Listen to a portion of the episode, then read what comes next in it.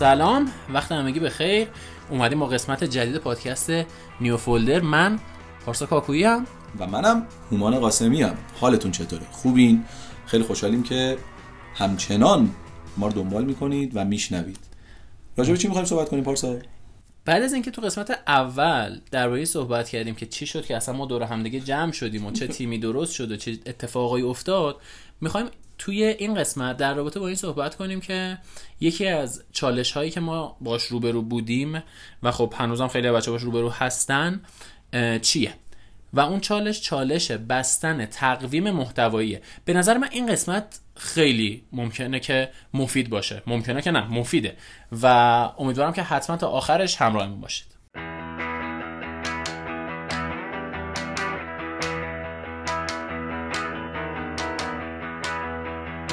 اصلا بیا از اینجا شروع کنیم. تقویم محتوایی یعنی چی؟ چون واقعا شاید خیلی ها هنوز که هنوزه تو این مسئله اون شفاف براشون نشده باشه. نمیگم تقصیر اوناسا، من از نظر خودم دارم شخصی میگم، این کاملا پرکتیکاله و یه چیزیه که آقا من لمسش کردم. صرف این که فقط یه چیزی رو بخونیم شاید اون مفهوم درست رو به ما نگه. آقا تقویم محتوایی از نظر من چیزیه که قابل انجام باشه، فقط و فقط همین.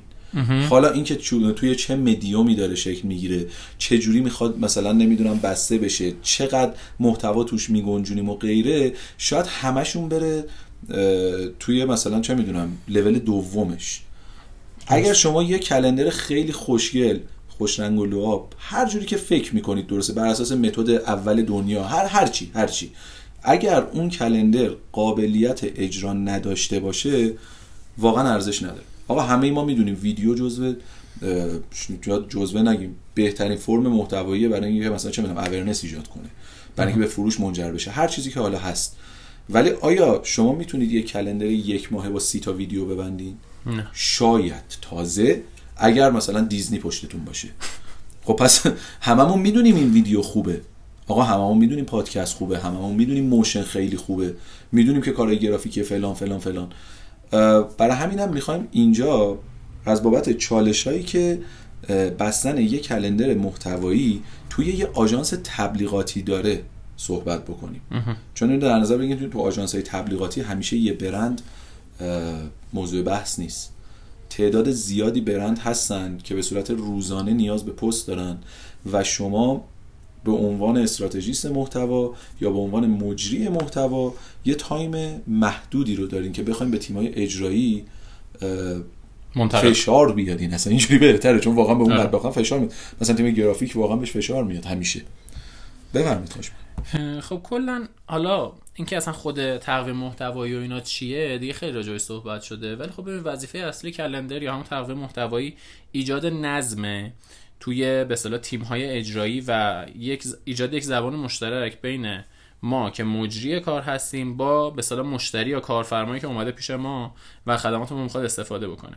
همونجوری که هومان گفتش، توی بستن اون تقویم محتوایی معمولا تقویم‌های محتوایی روی چند تا مبتنی بر حالا یه چیزی هستن به هر حال، یعنی حالا یا وابسته به مناسبت هان، یا وابسته به مثلا لانچ محصولن، یا وابسته به ایونت هان، مثل مثلا تقویمی که شما ممکنه برای یه آموزشگاه داری میبندین. خب این تقویم مسلماً مبتنی بر اینه که کی دوره شروع میشه، کی تموم میشه، کی تبلیغات شروع میشه، کی تموم میشه، کی ثبت نام میکنه، هر چیز دیگه.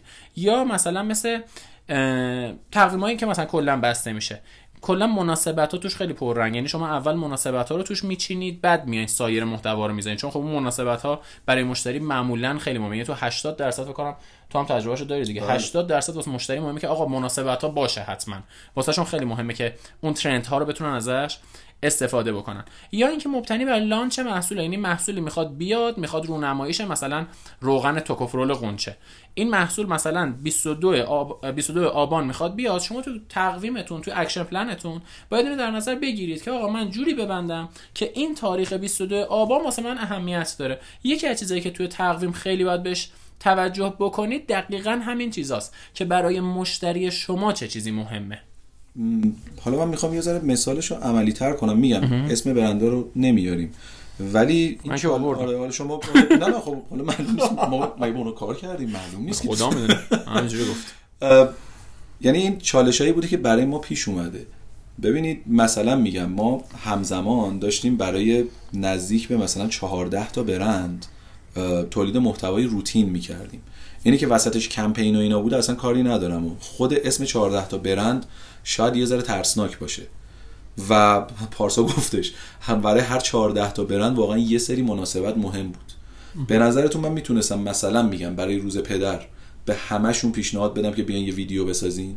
آره میتونستم، ولی تیم ویدیو میتونست اون رو تولید بکنه؟ قطعا نه. این چالشیه که حالا شما در نظر بگیرید یه دفعه مثلا پنج تاشون شش تاشون با هم میگفتن الا للا من ویدیو میخوام. یعنی چی آقا؟ روز پدر باید واسه من خنده‌ای که کردی خوش بکنم من میخوام اینو، چی میگی تو؟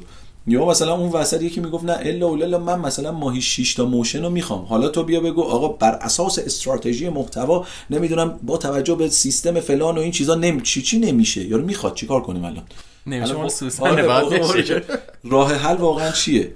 آیا این بود که من میگفتم نمیشه مشتری مثلا میپرید میرفت، یا اینکه نه از این طرف مثلا مجبور میشدم به تیم تولید فشار بیشتری بیارم، یا اینکه کاری که ما کردیم کاری که ما کردیم این بود که سعی کردیم قدرت مذاکرهمون رو ببریم بالا دقیقا. که با دلایلی که شاید خیلی هاشونم خودمون میدونستیم که درست نیستن یه فرم محتوایی جایگزین و البته سبکتر رو پیشنهاد بدیم.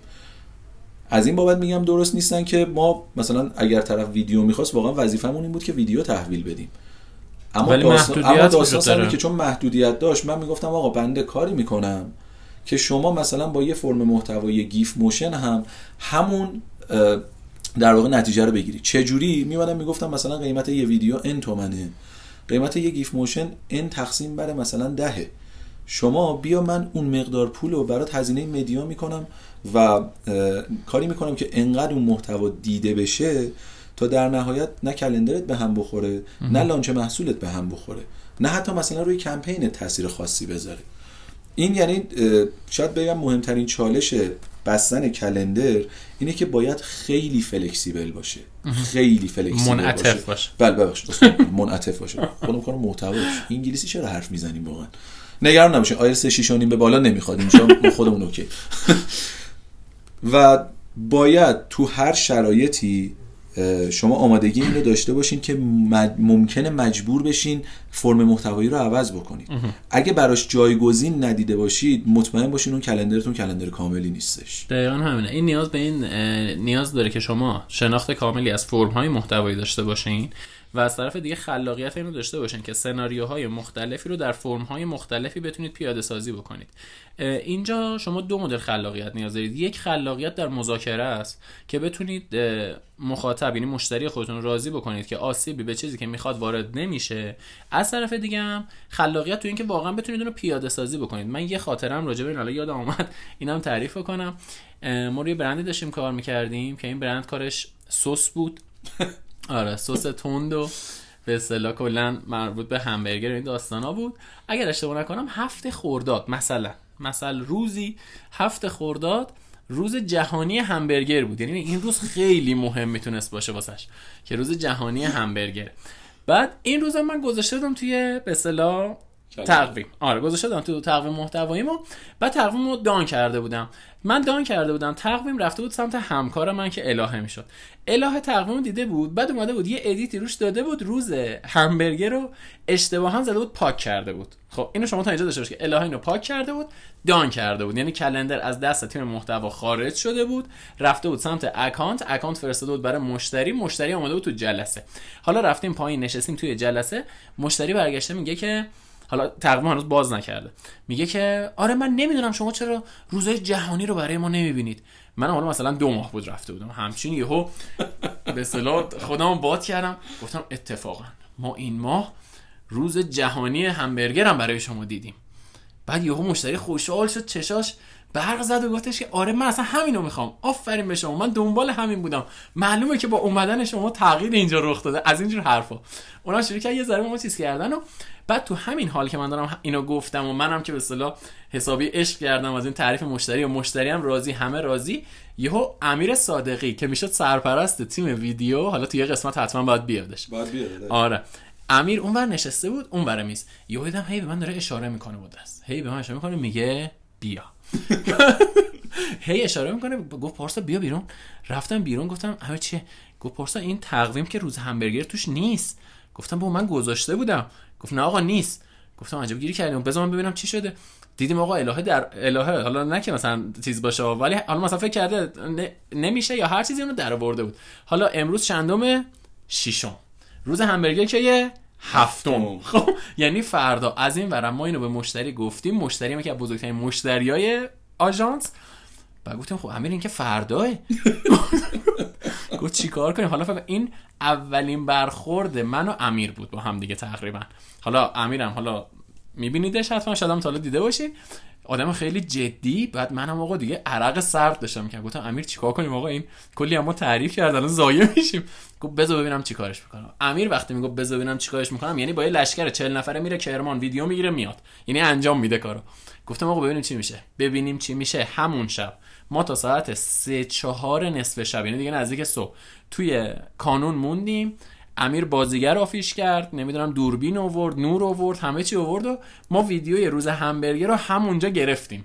یعنی یه جا رو دیزاین کردیم مثل آشپزخونه، همونجا گرفتیم. فردا شب ویدیو بالا بود. این یکی از اون بحث‌های هماهنگی تیم‌های اجرایی بود که یه خاطره شد که هر بارم تعریف می‌کنیم خودمون استرس می‌گیریم. من هنوزم که هنوز استرس می‌گیرم، چون روزای من خودم روزای اولم بود تقریبا. آره. دیگه حالا تو دو ماه بود اومده بودی. آره. یه نکته دیگرم ما، یعنی این نکته رو ما گفتیم که آقا مثلا باید انعطاف پذیر باشه و این چیزا، بتونی مثلا مذاکره کنی، فشار نیاد. انعطاف پذیره صرفا این نیستش که مثلا یه فرم سنگین‌تر به فرم سبک‌تر تبدیل کنی یا خیلی موقع لازمه سبک‌تره رو به سنگین‌تره تبدیل بکنی، به خاطر اینکه خب به هر حال سوداوری آژانس هم مهمه. یعنی ما, ما مشتری بودجه گذاشته، یعنی ما شده که مثلا دیدیم بودجه‌ای که داریم بودجه اوکیه و خب این کلندر کلندری که تازه تایید شده کلندر سبکیه و همون ایده‌ای که مثلا برای یه پست گرافیکی ساده داشتیم و تبدیلش کردیم به یه موشن سنگین، یا تبدیلش کردیم اثر بخشش افزایش بده، بله تبدیلش کردیم مثلا به یه ویدیو.